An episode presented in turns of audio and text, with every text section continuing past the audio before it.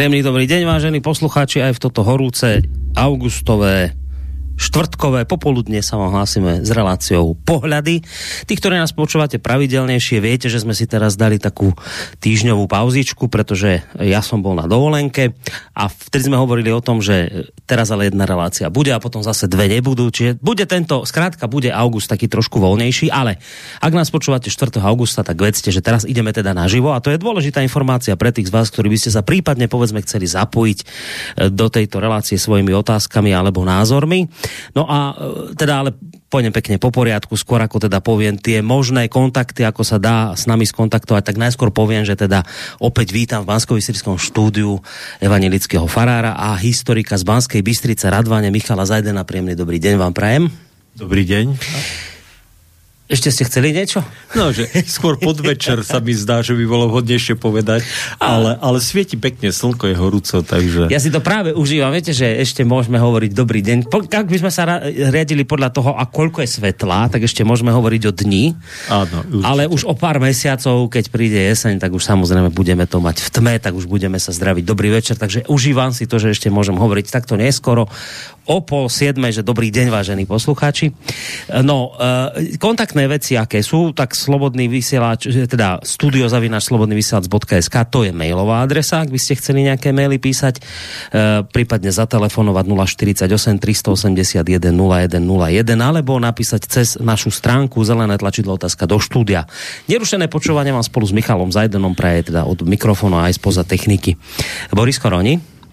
No a čo teda povedať? No tak vieme, a tí, ktorí naozaj túto reláciu počúvajú pravidelne, tak čakáme na ďalší diel nášho veľkého seriálu. Ono to mal byť najskôr maličký, taký menší seriál. A celkom utešenie sa nám to rozrastá, tá, tá reformácia, ktorú my tu už vlastne nejaký ten štvrtok riešime.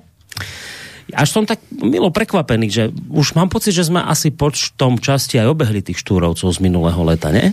No nerátal som to, priznám sa tiež. Ja, ale keď tak sa nad tým zamyslím, tak vidí sa mi, že už sme urobili, je to možné, je to urobili možné. sme rekord. No. My si tu raz ročne urobíme taký seriál tém.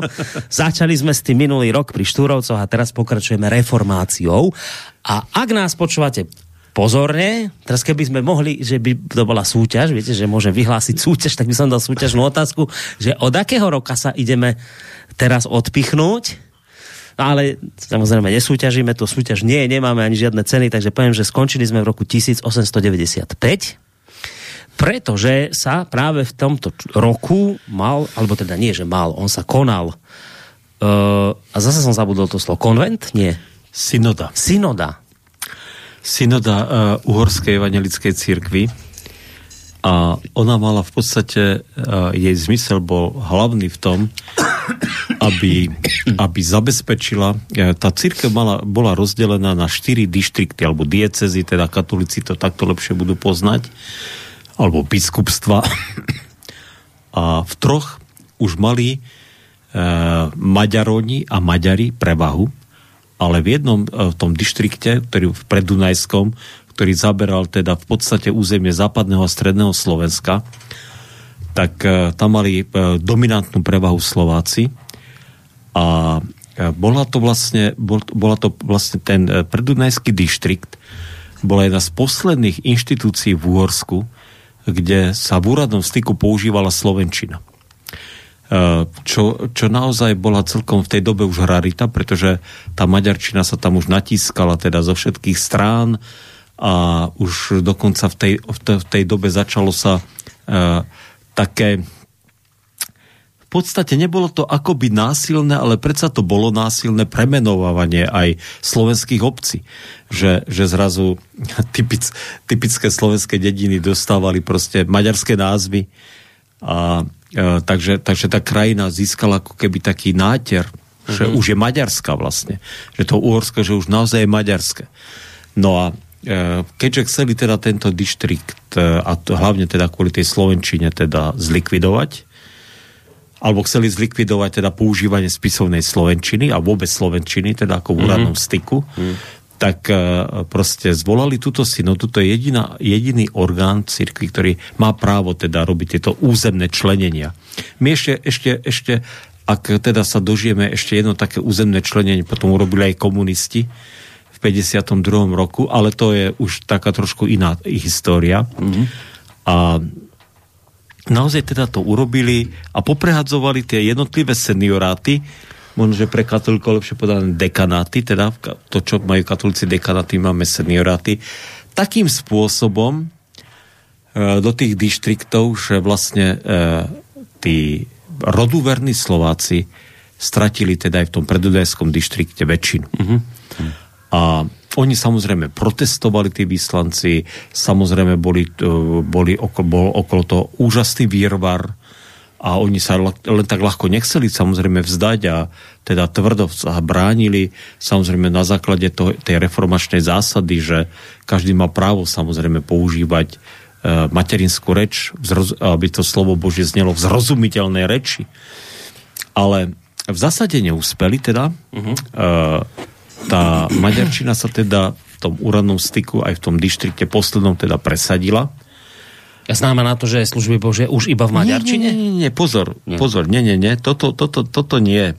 Služby Božie zostala, bohoslužobná reč zostala Slovenčina, tam, kde boli Slováci. Uh-huh. To samozrejme tá vláda, alebo tá, tá církev ešte akceptovala. On, uh, ale keď už farár písal biskupovi alebo seniorovi, musel písať po maďarsky. A on mu odpovedal tiež iba po maďarsky. Mm-hmm. To išlo o to, viete, že aby formálne navodnok už všetko bolo po maďarsky. Ale tie bohoslužby, to oni akceptovali, tú slovenčinu, mm-hmm. ale oni, e, to oni vedeli, že to nebude taký ľahký proces. To keby Uhorsko zostal, to by bolo opäť mali plán, v pláne ako dlhodobý proces že, že najprv zaviesť jedné bohoslužby do mesiaca maďarské, potom dvoje, uh-huh. potom tie deti pomaličky učiť a čo ja viem, tak mali taký, takú svoju predstavu, že, že musí uplynúť niekoľko desaťročí, pokiaľ sa im podarí teda završiť maďarizáciu a pomaďarčiť teda tej nemaďarské národnosti, lebo netýkalo sa to nakoniec iba Slovákov v Uhorsku, ale týkalo sa to aj teda tých iných národností nemaďarských, ktoré tu žili. No, Ale viete, e, to víťazstvo, teda to, toho e, panhungaristického hnutia v cirkvi e, znamenal a prinieslo, prinieslo takú zvláštnu situáciu, že stretlo sa možno okolo 40 slovenských farárov, ktorí teda s tým absolútne spokojní neboli. A tí začali rozmýšľať, že čo urobiť? Čo urobiť? A ako ďalej teda postupovať? Mm. A je zaujímavé, že to Uhorsko malo tak liberálne zákony, čo sa týka církvy v tej dobe, že oni si mohli v podstate založiť samostatnú církev. To bola jedna teda alternatíva. Ale vedeli, že keby si ju založili, takže by bola tak šikano, viete, ako alternatívnu církev. Hej. A keď vám poviem, že alternatívnu scénu dneska, že ako, a, ako sa na ňu hľadí a, ako je šikanovaná, tak myslím si, že, tak, e, že tá šikana by bola veľmi obdobná, ktorú by mm. oni zažili, že bolo by to veľmi ťažké. Možno, že aj horšie by to bolo. No, nestalo sa proste. Tak si povedali, tak túto myšlienku zavrhli. E, ale povedali si, že viete, tie cirkevné zbory, evangelické cirkevné zbory majú právnu subjektivitu. Na rozdiel od katolickej cirkvi, kde právnu subjektivitu má iba biskup biskupský, biskup je proste právnická osoba mm. a tie farnosti sú proste podriadené a nemajú právnu subjektivitu v katolickej cirkvi.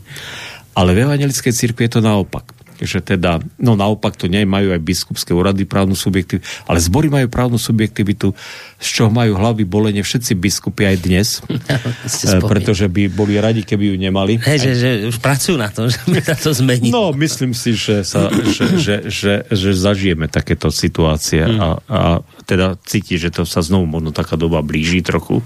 No, a čo to znamenalo v praxi? V praxi to znamenalo, že vy keď ste, ne, a to sme si minule povedali, že keď ste neprijali štátne dotácie a mohli ste si založiť svoju školu, kde ste si mohli vy určiť pravidlá, ako, ako sa tam bude učiť. Čiže, čiže desiatky cirkevných zborov na Slovensku, ale samozrejme aj na Dolnej zemi, to znamená v, dnešnom, v dnešnej Vojvodine a v Maďarsku a v Sedmohradsku, tak si založili zakladali. Oni tie školy samozrejme boli aj dovtedy, ale začali na to dbať, aby tie školy boli slovenské, tých 5 elementárnych tried, teda 5 ľudových, aby tie deti absolvovali teda vyučovanie v Slovenčine. Mm. A na to nemal nikto páky proste. Nikto. To proste, teda to Uhorsko naozaj nebol absolútne totalitný štát. Oni mohli te, tak povedať, že áno, keď ste už prijali štátnu dotáciu, tak museli ste ju prijať s podmienkou, že sa tam bude učiť po maďarsky. No ale keď ste ju neprijali, mm. tak No. Nemáme na vás žiadne páky. Jasné, no? neboli páky. No.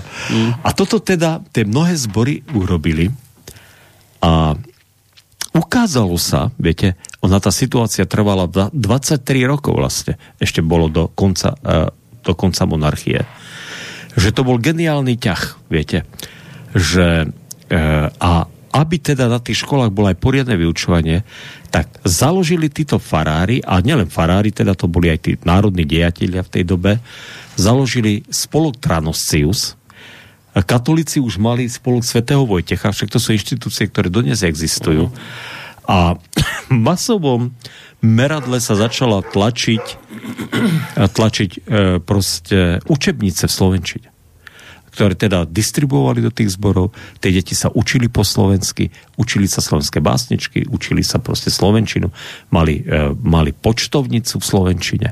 Čiže za tých, e, za tých 5 rokov absolvovali teda tu, e, tu proste to vyučovanie v slovenčine a čuduj sa svete, ukázalo sa, že keď medzi 6. a 11. rokom života vy proste podchytíte tie deti, takže to, čo sa tam naučia a to, čo tam získajú, takže to im zostane na celý život, lebo potom mnohí, teda mnohí ďalej nešli, však tedy v tej dobe to tak bolo, ale tí, ktorí išli ďalej študovať, tak už nich nejaké to slovenské povedomie zostalo. Isté nie všetkých, isté to už bolo možno aj pokrivené.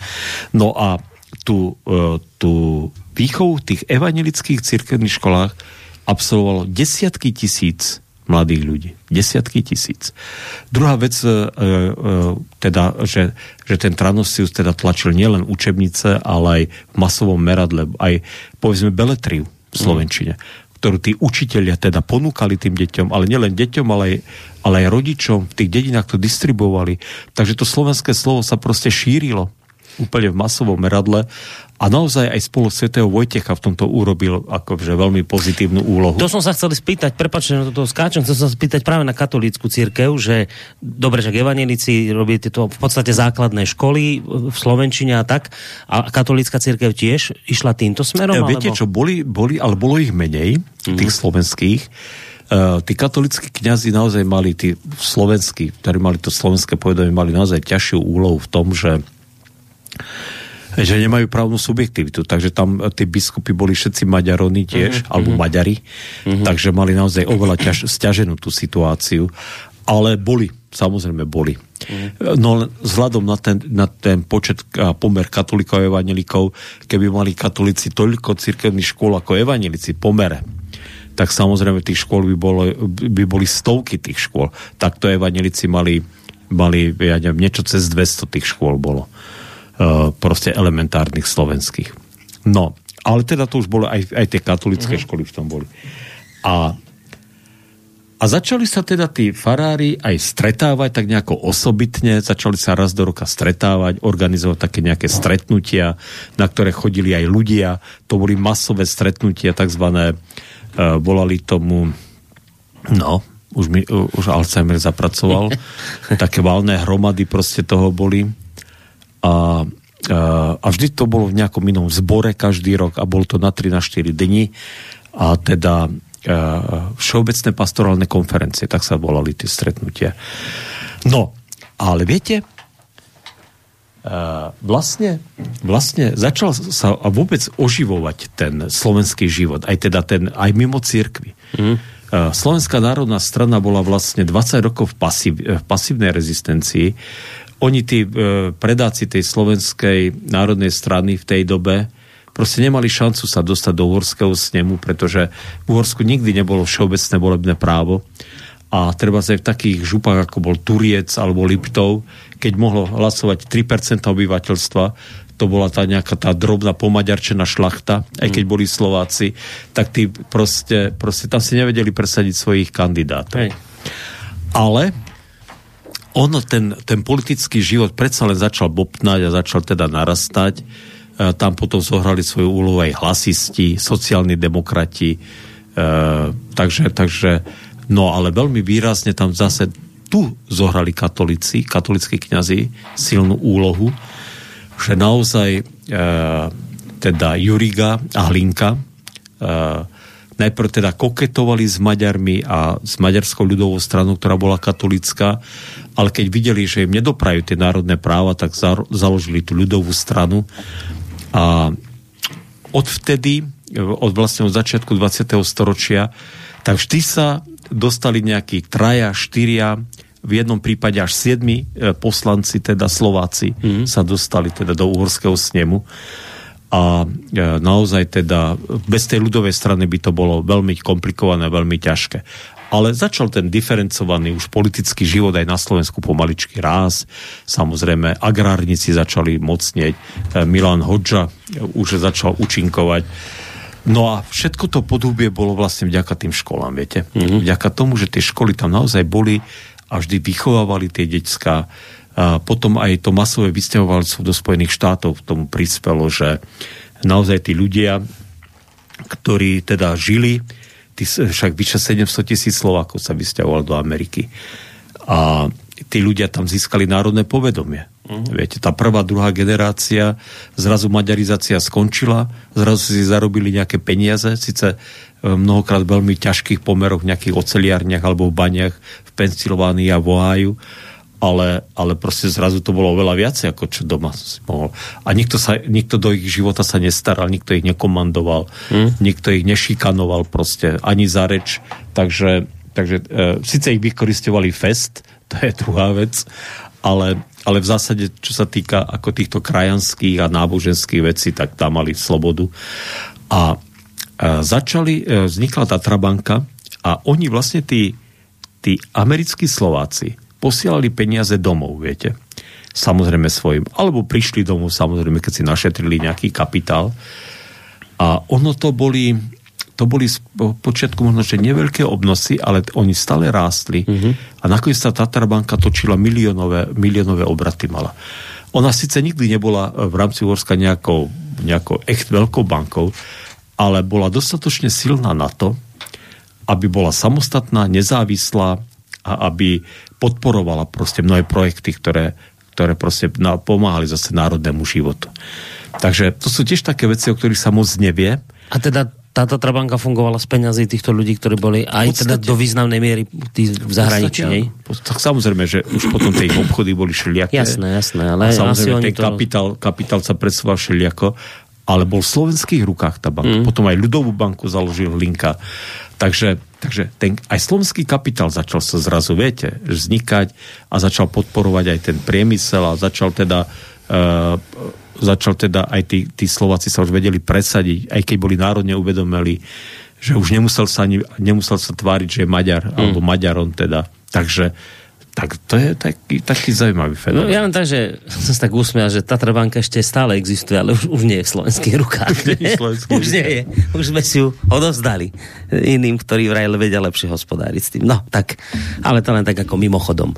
A toto sme už, e, tieto veci, ktoré spomínate, už sme v 20. storočí, či ešte stále? sú to prvé roky 20. Prvé storočia, roky. tie prvé 10 ročia pred prvou svetovou vojnou. Mm-hmm. A viete, to je inak e,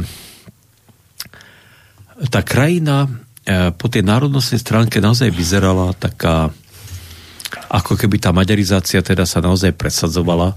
Dokonca v roku 1907 Krov Apóni, ktorý bol minister školstva, e, nanútil teda a snažil sa nanútiť teda, aby sa maďarčina vyučovala aj na tých cirkevných školách. Na štátnych školách bola bez všetkého nanútená. Mm jedine náboženstvo sa mohlo učiť teda, uh, v, nemaďar, uh, teda v inom jazyku ako v maďarskom. Naozaj vtedy vznikli aj také tie veci, že na tých štátnych školách alebo tých cirkevných školách, ktoré mali tie štátne dotácie, tie deti byli proste, keď sa ho rozprávali, rozprávali cez prestávku mm. po slovensky alebo po rumúnsky alebo po srbsky, takže, takže ono to naozaj, naozaj tieto veci sa diali proste, no. Ale to vnútri to nejako bobtalo, viete. Mm. To vnútri to nejako bobtalo. A, a tí ľudia tým, že boli pod týmto tlakom, že boli nutení, ale ich nutili teda aby, aby navonok sa chovali formálne, ako že, že sú lojálni teda tomu uhorskému kráľovstvu a, a že, teda, a že teda ho akceptujú, tak e, viete, tu nastúpila tá naša povestná slovenská, možno že aj slovanská pasívna rezistencia, hmm. že nikdy, nikdy nebolo počuť, že by nejaké ťažké ťažký odpor nejaký bol, že by že by, že by teda, ja neviem, boli nejaké boje, štrajky, a, viete, nejaké takéto mm-hmm. ťažké zápasy. E, ale teda povieme si, pár takých prípadov bolo, samozrejme, ale, ale vnútri sa tí ľudia začali e, odsudzovať tomu štátu. E, začali sa cítiť, e, začalo sa hovoriť o Slovensku. Ja som mal teda v rukách tú učebnicu Slovenčiny, šlabikár, ktorý mali tie deti a na tých cirkevných školách, ktorí vydali, vydal Tranosius. A viete, tam je chlapec v nejakom liptovskom kroji, tuším je, má balašku v ruke a tá známa baseň, ja som pyšný, že som Slovák. to, to, to vás môže dneska, dneska až, tak, až tak hegnúť, pretože dneska to na šlabikári nie je, viete. Uh-huh, áno, áno, tak je. To by bolo hrozné, keby ste to dnes dali. Chápete? To. A to vždy, keď prišli tí biskupy, lebo oni boli povinní chodiť na tzv. kanonické vizitácie a keď to v tých školách videli, tak myslím, že, že, že s nimi museli všetci čerti šiť proste. No. no ale tí biskupy boli teda tiež maďarskí, či tí v evangelickej církve sa to tak nepodarilo pretlačiť ako v katolíckej?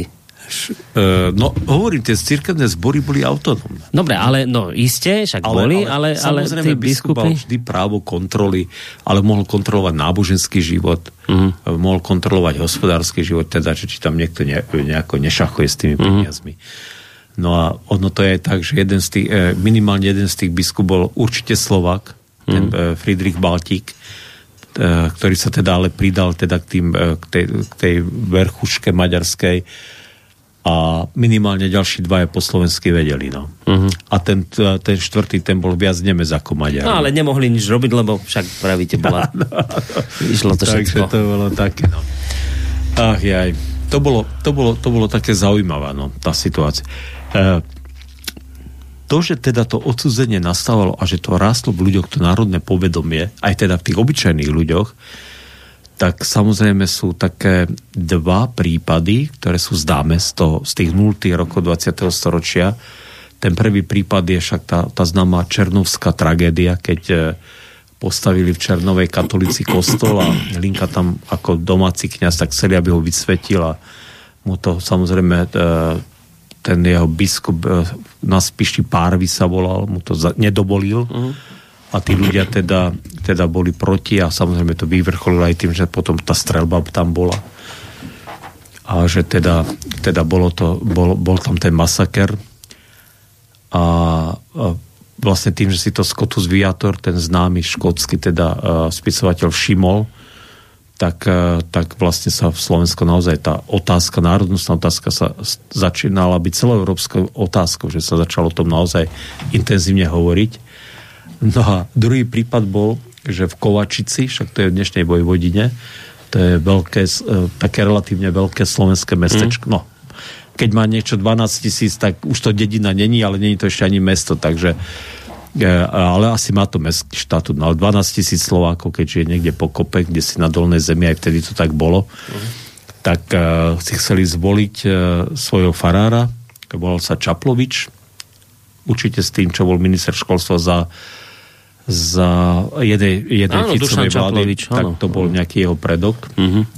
No, a o, tú voľbu zmarili tiež, viete, zmarili nejakými čachrami, machrami proste, tá cirkevná, cirkevná vrchnosť a e, tam odsúdili e, neviem koľko tých ľudí, tých Kovačicanov tiež do vezenia, na pokuty šliaké.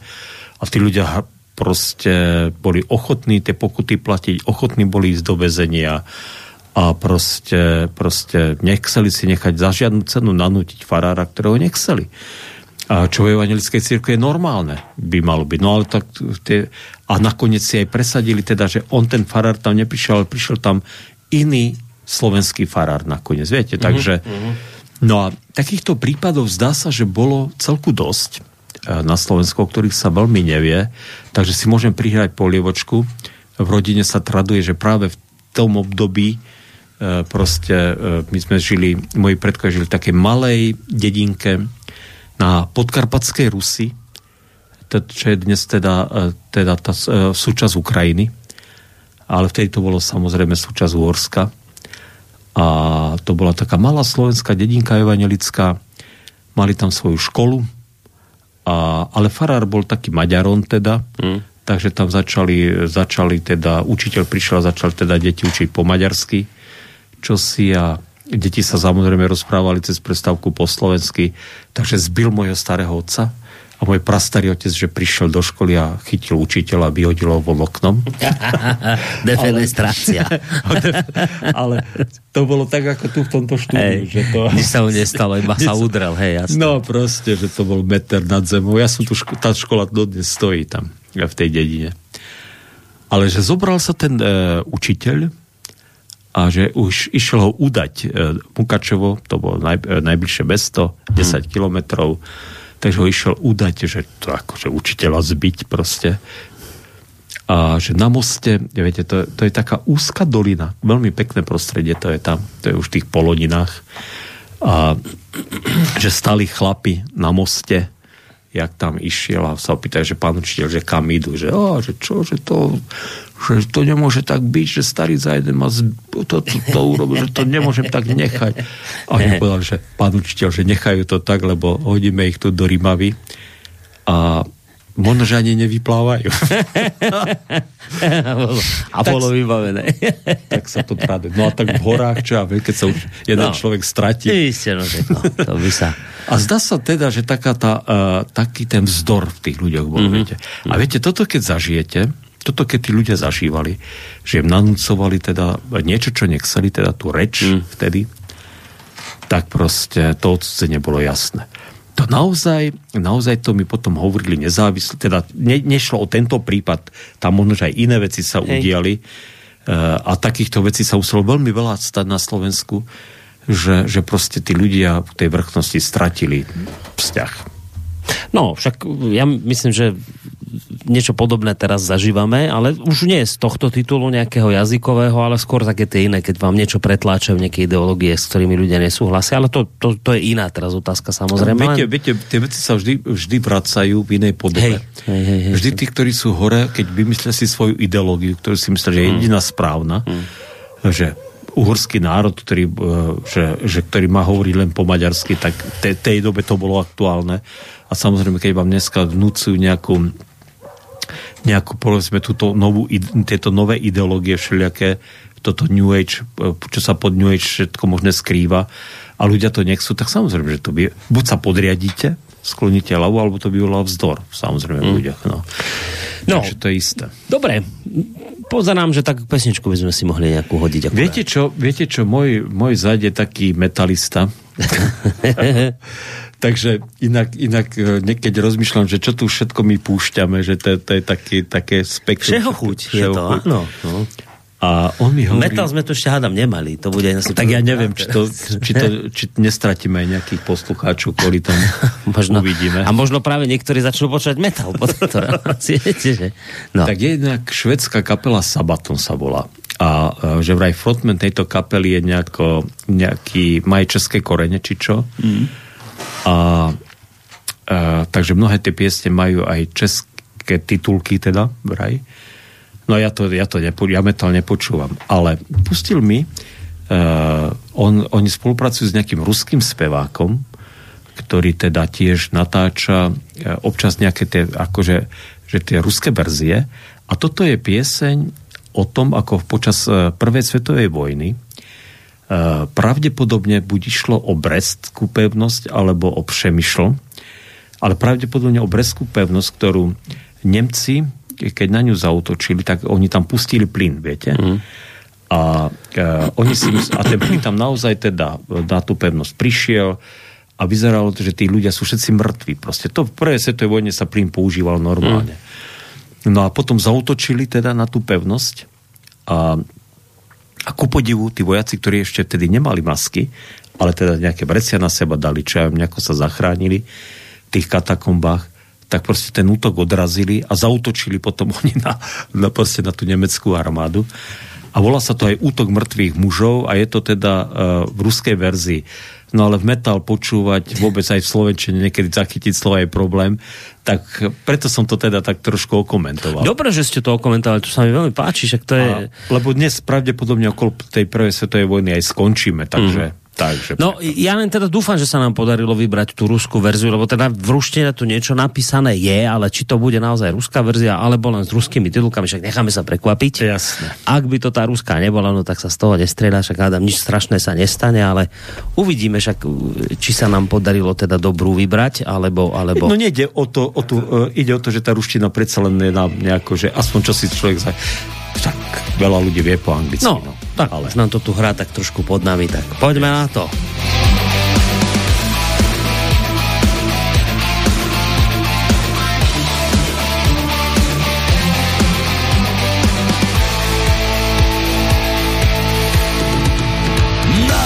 que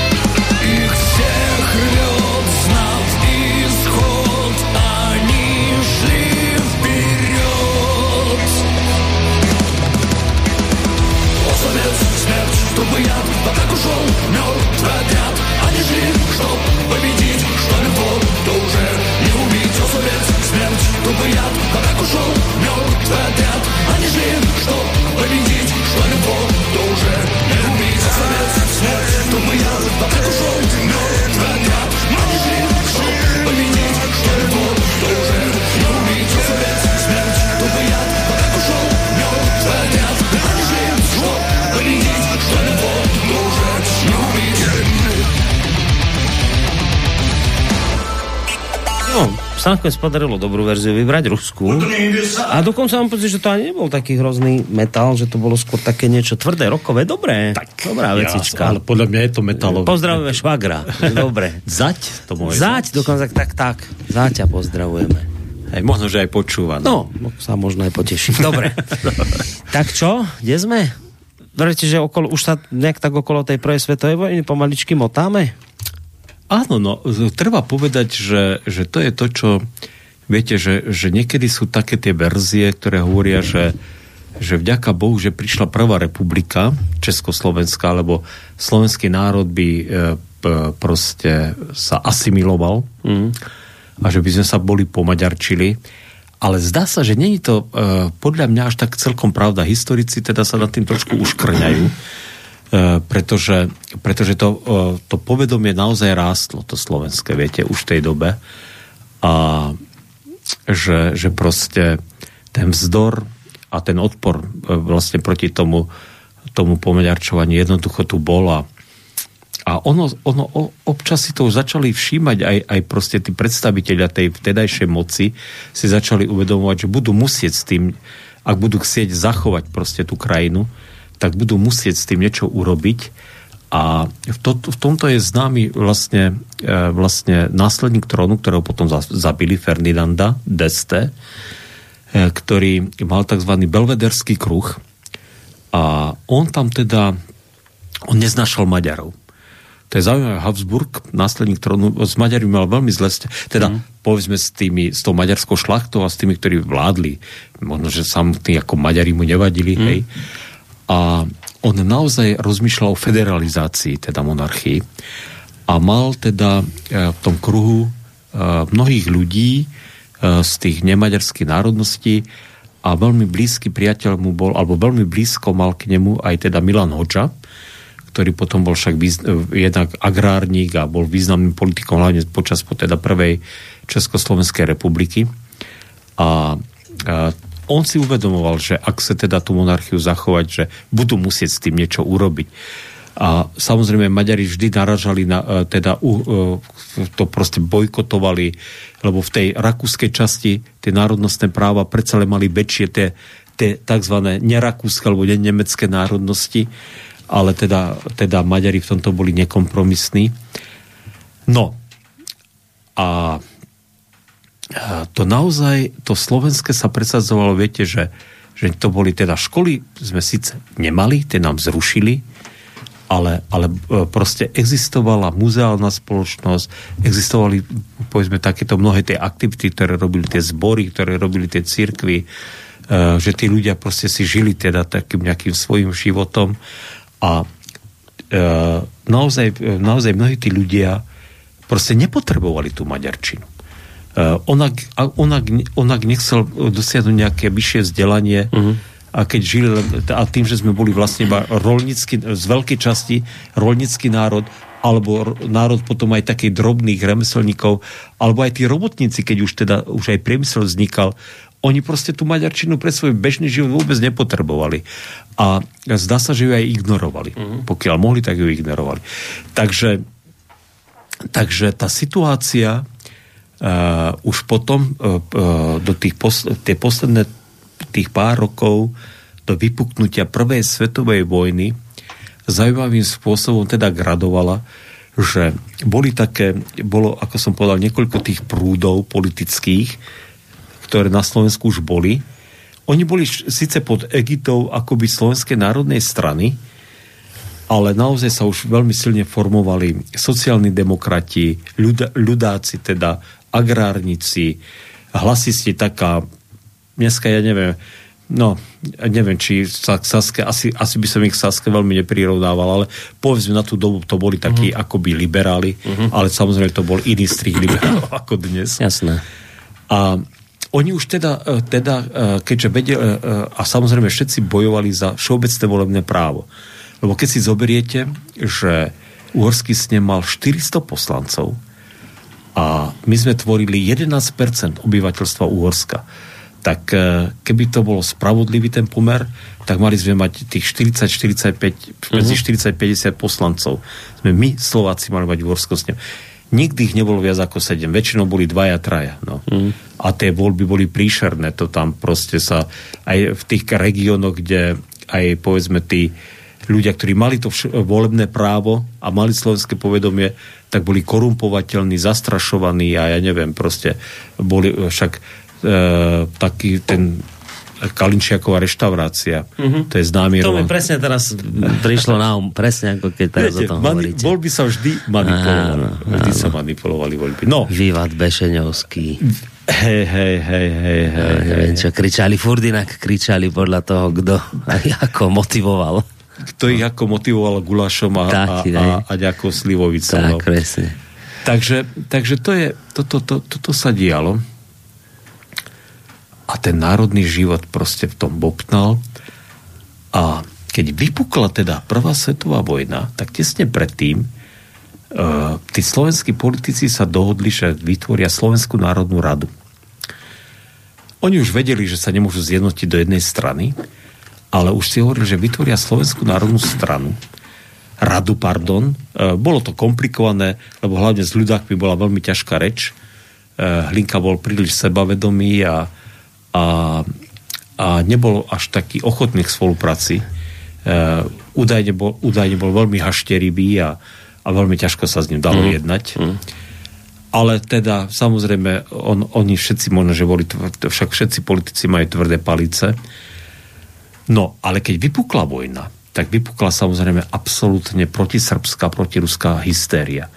Proste to, e, to proste, ten šovinizmus, ktorý vtedy vypukol, ten maďarský a ten nemecký šovinizmus e, a to, proti všetkému slovanskému bol e, proste tak agresívny a tak hrozný, že, že Slovenská národná strana prešla do pasívnej rezistencie. Znova. Zase No to- znova, lebo, lebo, lebo, lebo nechceli podpisovať petície, kde by chceli vyzývať ľudí, že tiahnete na Srbov a Rusov. Toto proste podpisovať nechceli. A keby ich neboli podpísali, keby boli, zostali aktívni v politike, tak by ich proste pozatvárali. Aj tak mnohých ľudí zatvorili, viete, za toto. Takže, takže tí ľudia sa stiahli. A e, z územia Slovenska, e, ktoré vtedy e, mohlo mať 2,5 milióna obyvateľov asi. Samozrejme, nie všetci boli Slováci, ktorí tu žili, ale samozrejme väčšina bola Slovákov, tak narukovalo okolo 300 tisíc ľudí, 300 tisíc chlapov. Tak si zoberte, že viac ako 10% obyvateľstva, a keď si zoberte, že mužov je polovica, tak to znamená, že štvrtina mužov narukovala. Hmm. Takže, takže to, bolo, to bolo strašné. Však viete, to, že dodnes máme tie pomníky padlým prvej svetovej vojne skoro v každej obci, alebo vo väčšine obci, a, a sú tam, podľa veľkosti obce sú tam e, množstvo tých mien, to bola tragédia. E, vyše 60 tisíc chlapov zahynulo e, proste zo Slovenska na, na fronte. Na tých rôznych, teda na troch frontoch bojovalo Uhorsko, Rakúsko-Uhorsko. A samozrejme najviac ich padlo, padlo teda na ruskom a na talianskom fronte, ale aj na srbskom fronte. Takže, takže bola, bol, bol to masaker. Ale, e, ale e, zároveň teda aj, aj samozrejme vypukla inflácia, samozrejme, e, až, ktorá bola blízka hladomoru. Že, že už v tom druhom, treťom roku vojny už naozaj aj tá ekonomika kolabovala proste. Hmm. A, a častokrát to teda tá brachiálna moc e, riešila tak, buď ticho Slovák, lebo pôjdeš do basy, alebo ťa rovno odbachneme, hmm. pretože si Slovan. Takže takéto výhrážky už existovali. No tak, čo tým ľuďom zostávalo? Proste začali snívať o tom, že už toho maj, začali mať plné zuby. A naozaj začalo, začalo masový, eh, masové, masové prebehnovanie, hlavne na ruskom fronte. Veľmi veľa Slovanov prebehlo, viete. Mm. E, percentuálne, ja neviem, e, ja, ja tie čísla presne nepoznám, ale je možné, že až 20 až 25 bojakov, proste, slo, ktorí mali slovanské korene, tak prebehli teda na druhú stranu. A preto potom, ale dialo sa to čiastočne aj na srbskom fronte, len srbsky, e, Srbsko potom nakoniec e, bolo porazené teda a, a bolo okupované. A dialo sa to čiastočne na talianskom fronte, ale v menšej miere mm. teda. No a takže tie československé legie, ktoré vznikli v Rusku, tak mali nakoniec 40, okolo 40 tisíc mužov. Takže to, to nebolo len taká hociaká armáda. My sme mali 40 tisíc legionárov v Rusku. To bolo vycvičené, vycvičené vojsko, ktoré potom aj počas tej ruskej revolúcie zohralo svoju významnú úlohu A tie dohodové voľ, ve, veľmoci, teda Británia, Francúzsko a Spojené štáty, keď sa už potom pridali teda tiež, tak museli ho akceptovať. Mm. Boli, boli časy, keď už potom samozrejme Lenin sa dostal k moci a uzavreli s Nemeckom v Breste, Litovskom teda mier. V podstate Rusko kapitulovalo pred Nemeckom. Tak to bolo jediné dohodové vojsko, ktoré bolo na Sibíri. Viete, tak, ale o sibírskej anabáze rozprávať nebudem, lebo to je kapitola sama o sebe, samozrejme o legionároch našich, mm. teda ale teda bola to armáda, ktorú, o ktorej svet vedel, ktorú musel akceptovať a ktorú musel rešpektovať. Takisto vo Francúzsku boli nejakí legionári, ale to boli väčšinou dobrovoľníci, ktorí prišli z Ameriky. Tí Češi a Slováci, ktorí tam teda vytvorili teda nejaké dobrovoľnícke zbory. A boli, boli aj nejakí legionári teda v Taliansku, kde ich ešte Štefánik samozrejme tiež tam na to vplýval a tak ďalej a tak ďalej. No a, a to, že vznikla vlastne, že Masaryk odišiel do emigrácie a vyhlásil odboj v Rakúsku, Uhorsku a začal hovoriť o československom štáte, tak pre tých ľudí, viete, to bolo mm. niečo neuver. Češi, Češi samozrejme boli oveľa ďalej v tom, ale aj pre tých Slovákov zrazu, viete, že čo si také tu vzniká, že čo si nové tu je, že čo si nejaká, nejaká nádej na nejakú zmenu, tí ľudia samozrejme tomu veľmi nerozumeli, samozrejme nie všetci to prijímali, to je jasné, že nie všetci to prijímali, ale čím ďalej sa tá myšlienka stávala aktuálnejšou a stávala sa reálnejšou. A zase len aby na doplnenie, že my sme tu mali problém s maďarizáciou, tak to je všeobecne známe a Česi v tej dobe oni mali nejaký problém s, s nejakým ponemčovaním alebo niečo, či tam sa také nič nedialo? Češi mali svoje, ako formálne to České kráľovstvo. Samozrejme, všetky nápisy síce boli dvojrečové, ale tá čeština bola akceptovaná. Ale mali... dvojrečové v zmysle, oni to mali všetko tam, v Raku, oni boli pod Rakúskom. Áno, mali Nemecko, Nemecko české, české, české Ale nebolo to tam také. Ale mali ako... svoje školy, aj gymnázia, Karlova univerzita, Ferd, Karl Ferdinandová univerzita bola Česko, Nemecka. Mm. Čiže mali aj vysokú školu, samozrejme. Mnohí Slováci študovali. Je to je tiež taká, vidíte, taká kapitola, ktorej som sa vlastne akoby nedotkol, že zač- začali tie československé vzťahy sa utušovať mm-hmm. uh, už pred prvou svetovou vojnou. To v Luhačoviciach sa stretávali tí národní diateľe, češ- českí aj slovenskí a Češi naozaj častokrát teda podporovali tie slovenské snahy, samozrejme o emancipáciu. Ale vtedy tam vznikol aj, ten, aj tá, tá teória československého národa, že sme teda národ, ktorý je vlastne jeden, ale iba z hodou okolností bol tisíc rokov rozdelený uh-huh. po zániku Veľkej Moravy. Takže tá idea československého národa tam sa tiež teda pestovala, ktorá potom uh, za tej prvej republiky a potom ešte, ešte aj až vlastne do 68. roku mala, bol s tým furt problém, lebo uh-huh. pre, pre mnohých Čechov, že české a československé tiež bolo zase jedno. No. Hej. Takže to bolo tak. No, ale, ale, ale pre, pre Slovákov to bolo také veľmi zaujímavé. Takže v tom 18. roku uh, naozaj začalo, začalo sa, začalo uh, prvé také verejné stretnutie bolo na 1. mája v Liptovskom Mikuláši, ktorí to zorganizovali manifestáciu uh, sociálni demokrati. Tam, boli, tam boli tie garbiarne veľké, ktoré mali Palkovci a Žufovci, ktorí boli vlastne tiež slovenskí, boli uvedomili Slováci, tí, tí veľkí podnikatelia, ktorí tam boli. A tam Vavro Šrobár prvýkrát teda verejne povedal, že, že o samo, samourčení slovenského národa.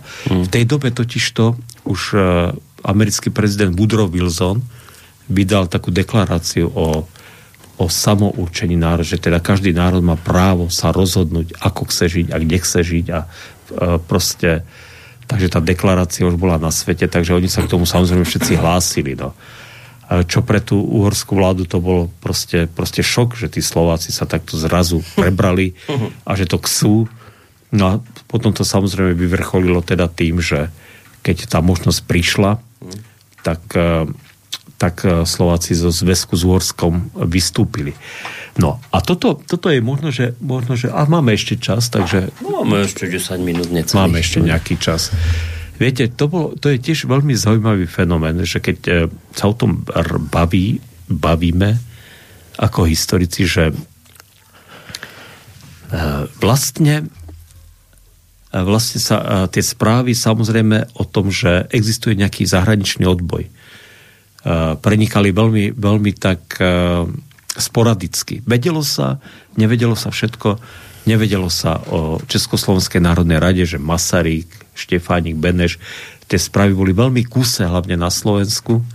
Nevedelo sa ani presne, aké sú ich ciele, ale teda tá myšlienka toho toho proste, že my máme právo o sebe rozhodovať sami, tak tá samozrejme, samozrejme prenikala do tých ľudí a keď sa e, bolo jasné, že tie pomery sa začínajú meniť a že teda e, Nemecko a Rakúsko začína prehrávať, že definitívne teda, že tá vojna sa skončí ich porážkou, tak e, samozrejme znovu sa začali stretávať tí národní dejatelia, tí politici začali teda spolu rokovať a jednať a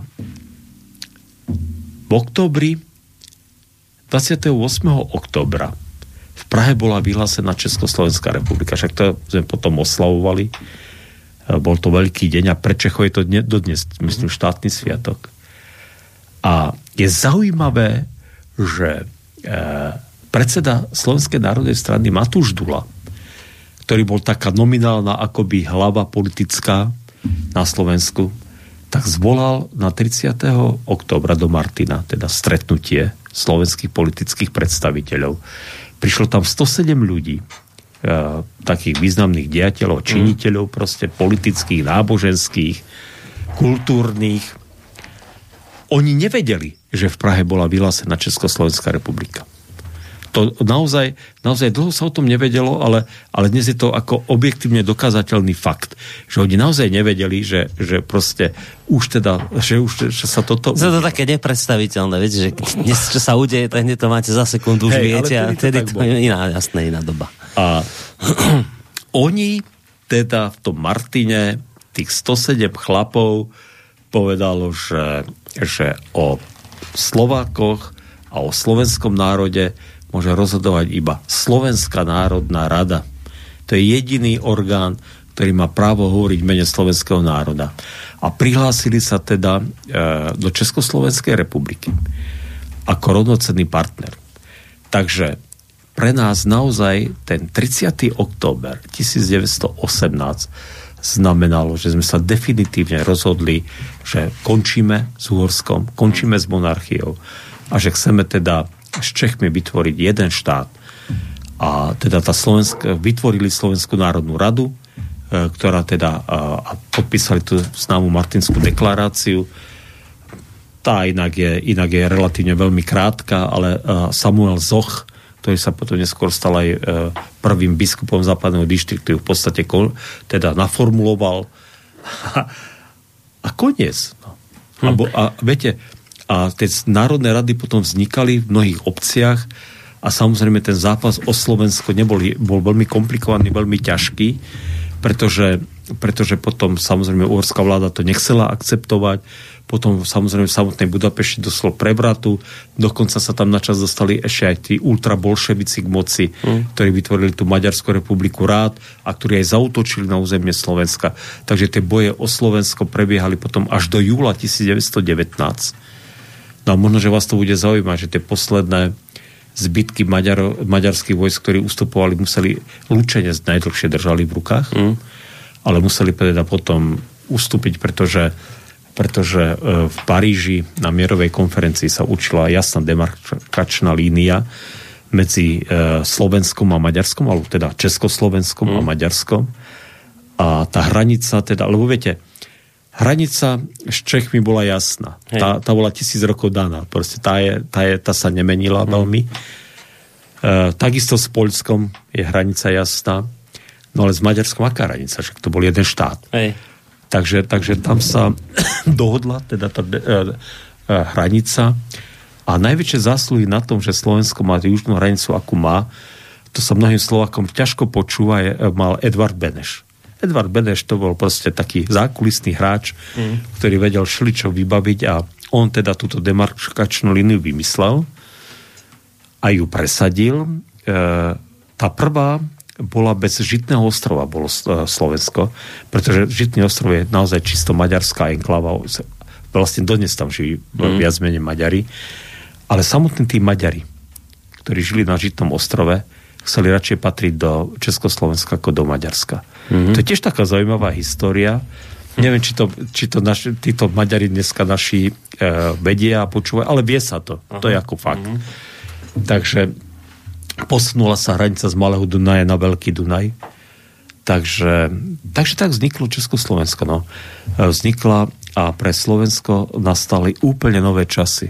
Úplne, e, to bol, to bol taký prevrat, ktorý proste znamenal v našich dejinách, národných dejinách nevydanú zmenu. Mm. Proste, že, že zrazu z polofeudálneho nejakého, nejakej monarchie, kde naozaj prežívali ešte rezúdia proste zo stredoveku, zo, ja neviem, ešte, ešte hádam z kočovného obdobia, tak zrazu sme sa stali vyspelou, súčasťou vyspelej demokratické, na tú dobu samozrejme, republiky. Viete, že to revolučné národné zhromaždenie, ktoré teda bolo vytvorené uh, začiatkom novembra 1918, kde, si, kde bolo aj 40 slovenských poslancov, ko- kooptovaných teda 40 osobností zo Slovenska tak prijalo také revolučné vymoženosti, ktoré v tej, v tej dobe boli, vôbec neboli ešte samozrejmosťou. 8-hodinový pracovný čas. Hm. Pretože sociálna demokracia bola veľmi silná, tak si to presadili. E, proste volebné, všeobecné volebné právo, ale aj pre ženy. Ale aj pre ženy, viete. To je tak ako neuveriteľné, viete. No neuveriteľné, zvlášť keď zoberete v, v takom vyspelom Švajčiarsku, to bolo až niekedy možno, neviem, no. či v 60 rokoch, či kedy no. na toto prišli. Boli sme druhá krajina no. na svete, ktorá tieto... No. Fíni boli prví, keď sa oddeli, keď im Lenin teda dal mm. samostatnosť, mm. aby sme boli druhí. Ani Británia, ani Amerika, žiadne krajiny na svete to ešte nemali, no. chápete? Mm. Aby sme to... Mm. Takže, takže dokonca aj zo, čo sa týka nejaká tá základná, e, základná nejaká zdravotná starostlivosť sa prijala. Dokonca sa rokovalo veľmi vážne o odluke cirkvi od štátu, čo sa žiaľ vtedy nepodarilo predsadiť, pretože katolická církev to proste nebola ochotná akceptovať. Takže, takže mnohé takéto, takéto výmoženosti sa presadili. Ten štát bol naozaj hmm. Napriek všetkým chybám, omylom a ja neviem čomu všetkému, tak bol naozaj e, postavený ako silne demokratický štát a, a bolo to obdobie, ktoré prinieslo aj pre našu církev nakoniec e, no, úplne nové možnosti. No, musíme končiť, ale to asi treba pre to väčšou prestávkou, ktorú si spravíme, povedať celkom jasne záverom tejto relácie, lebo bavíme sa o reformácii. E, že, a to je pre mňa zaujímavé, som vás počúval, že naozaj my máme to tak nejak zafixované, že štúrovci, áno, evanílici niečo robili, tu pomáhali a, a, a budovať a slovenskú reč a slovenský jazyk a povedomie slovenské a tak ďalej, to všetko super. Ale nejako tak sa zabúda na tú církev, viete, všeobecne ako na evanielickú, mm. že teraz keď to tak počúvate, tak, tak že vlastne tej evangelickej cirkvi a vtedajším tým farárom môžeme ďakovať za to, že sa naozaj tá maďarizácia nepodarila. Kto vie, ako by to bolo bývalo dopadlo, keby tá církev nezačala robiť takéto školy základné slovenské, keby Tránoscius nezačal vydávať slovenské šlabikáre, keby spolok svätého Vojtecha katolícky to isté nezačal robiť. Čiže, čiže to sa tak nejako opomína. Toto sa nehovorí, že církev v tých dobách či už teda evaniecká, katolická, takto významne vplývala na to slovenské povedomie. A my máme možno pocit, si myslíme, že no tak církev sa vždy starala na tie svoje církevné veci a o svoju nejakú slobodu církevnú. Nie, že to je strašne dôležité si uvedomiť, že hmm. vďaka církvi evanielickej, katolickej do nejakej miery tu máme v významnej miery pomohli k tomu, že tu máme Slovenčinu. Že, áno, áno. Viete, to, že to je naozaj možno, dôležité. Možno, že to, to je fajn, že to hovoríte, viete, lebo však človek samozrejme vybereva čliepky z tých, lebo tie dejiny sú oveľa košatejšie, ale, ale treba aj tú Martinskú deklaráciu. Však uh, tam bolo takmer polovica tých ľudí, ktorí to podpísali, boli proste kňazi. A väčšina z nich boli evangelickí kňazi, ktorí to podpísali. Viete, tú Martinskú deklaráciu. Čiže magmu chartu našej, našej slobody a našej svojbytnosti. No. Martinská deklarácia je magma charta našej slobody a svojbytnosti. Tak, no. taký presah do súčasnosti, že dnes tiež treba, že no. to má tiež církev veľkú úlohu proste v týchto zase inak ťažkých časoch, lebo presne ako ste povedali, ono sa to v to koleso dejín vždy točí tak podobne, vždy sa vám vráti naspäť nejaká tá ideológia priletí, ale v nejakom inom šate. A zase sú tu výzvy církvy a zase tu cítite ten útok na církev. Zase tá církev je problém, lebo však tá by to mala presne držať, zase brániť. Tak, Hej, tak preto sa útočí na církev. No, no. Dobre, na dnes všetko, bude dlhá pre, reklamná prestávka. dvojtýždňová reklamná prestávka. Nás prvú čaká. republiku a možno, možno aj prvú Slovenskú republiku uvidíme. Dobre. Ideme o tie dobre, dobre. tri týždne teda, no. Zaujímavé, bude ma to zaujímať, že ako sa žilo evanielikom za prvej Slovenskej republiky, keď bol v čele štátu katolícky kňaz. Ja. Ale nič nevrávte, to len som dal ako takú upútavku na budúcu reláciu, že možno aj k tomu dojdeme. Dobre, na dnes teda všetko s Michalom Zajdonom, evangelickým farárom z Banskej Bystrice Radovane sa s vami lúčime, majte sa pekne do počutia. A budeme sa teda počuť e, z tejto relácie naživo, tak však kolega Kršiak dá nejaké reprízy, lebo teraz vy budete dovolenkovať, ja ešte budem trošku niečo si do, do, do, do, dovolenkovávať ale dáme si nejaké reprízy, ale naživo teda opäť potom po, po tých dvoch týždňoch, to nám asi vychádza posledný štvrtok augustový, sa mi vidí, ak pozerám do 4 plus 25. 25. áno, to bude posledný augustový mm. štvrtok, takže posledný augustový Bolo by dobre, keď sme sa k tomu povstaniu dopracovali. No uvidíme. Dobre, čak nikde sa neponáhľame. Neponáhľame sa. Dobre, tak sa majte pekne do počutia. Táto relácia vznikla za podpory dobrovoľných príspevkov našich poslucháčov. I ty sa k ním môžeš pridať. Viac informácií nájdeš na www.slobodnyvysielac.sk Ďakujeme.